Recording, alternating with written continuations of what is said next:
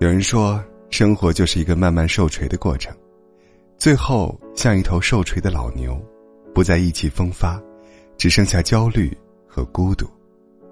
鲁豫也曾说过，无论是谁，我们都经历或正在经历各自人生的至暗时刻，那是一条漫长、黢黑、阴冷、令人绝望的隧道。其实，苦难的到来，不是为了让人颓废。而是为了让人清醒，不是为了让人感到遗憾，而是为了让人重燃希望。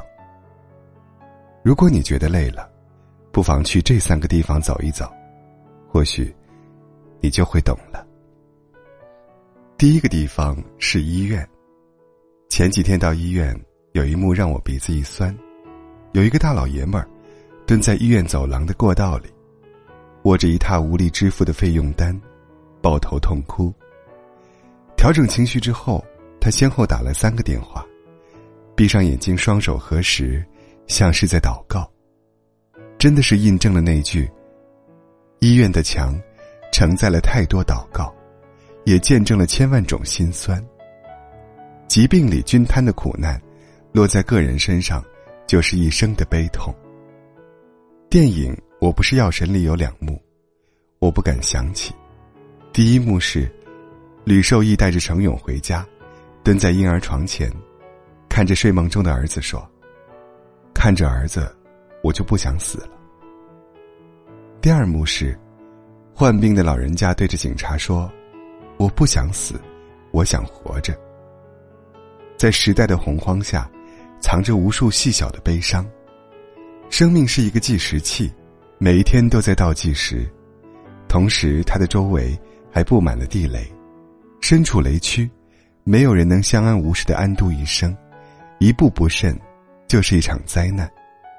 所以，请你相信，除了死亡，一切皆是擦伤。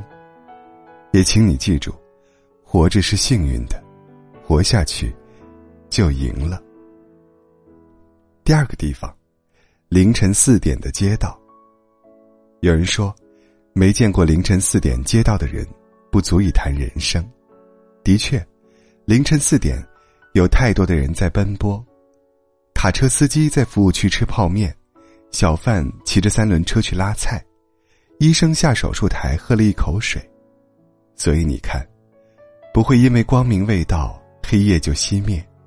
总有人无畏无惧，心里有火，眼里有光。凌晨四点，海棠花未眠。没有谁比谁过得容易，一切硬扛的背后，都是身不由己。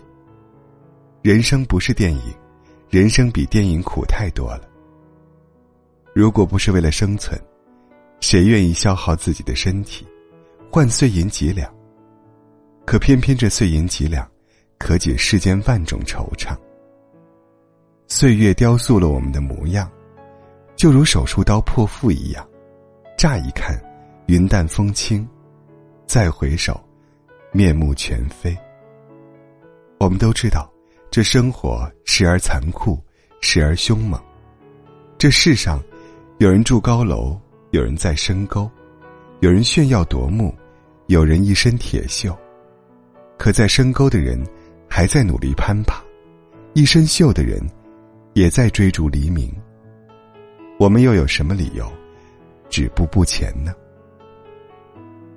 第三个地方，养老院。有一位网友去养老院做义工，里面有位老人过生日，九十大寿，老人家的子女都在国外，只能够通过视频连线。老人穿了一身红色的红衣裳，坐在长椅上跟子女们视频，大概十分钟就结束了，可时间像是凝固了，不走不动。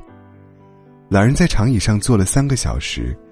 对着屏幕发呆，突然，他眼睛湿漉漉的，自言自语道：“什么时候才能回来？回来看看呀！”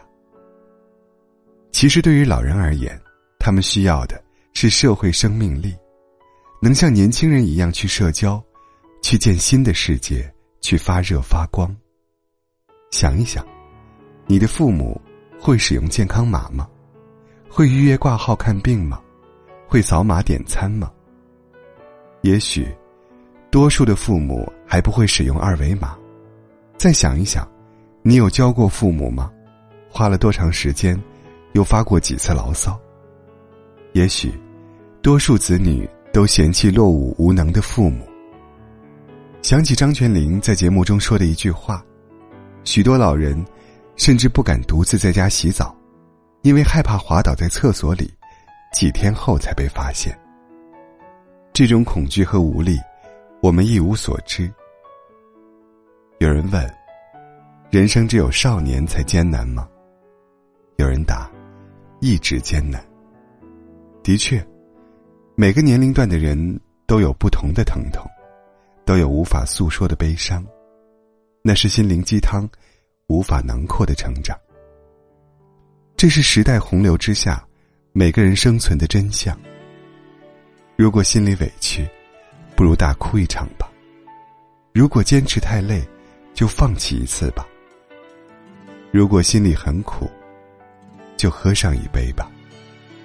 因为，生活一直是，也仅仅是我们经历的此时此刻。